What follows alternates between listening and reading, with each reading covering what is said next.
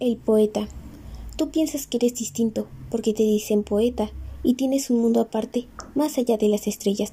De tanto mirar la luna, ya nada sabes mirar. Eres como un pobre ciego que no sabe a dónde va. Vete a mirar los mineros, los hombres en el trigal, y cántale a los que luchan por un pedazo de pan. Poeta de tiernas rimas, vete a vivir en la selva y aprenderás muchas cosas del hachero y sus miserias. Vive junto con el pueblo, no lo mires desde afuera, que lo primero es ser hombre y lo segundo poeta.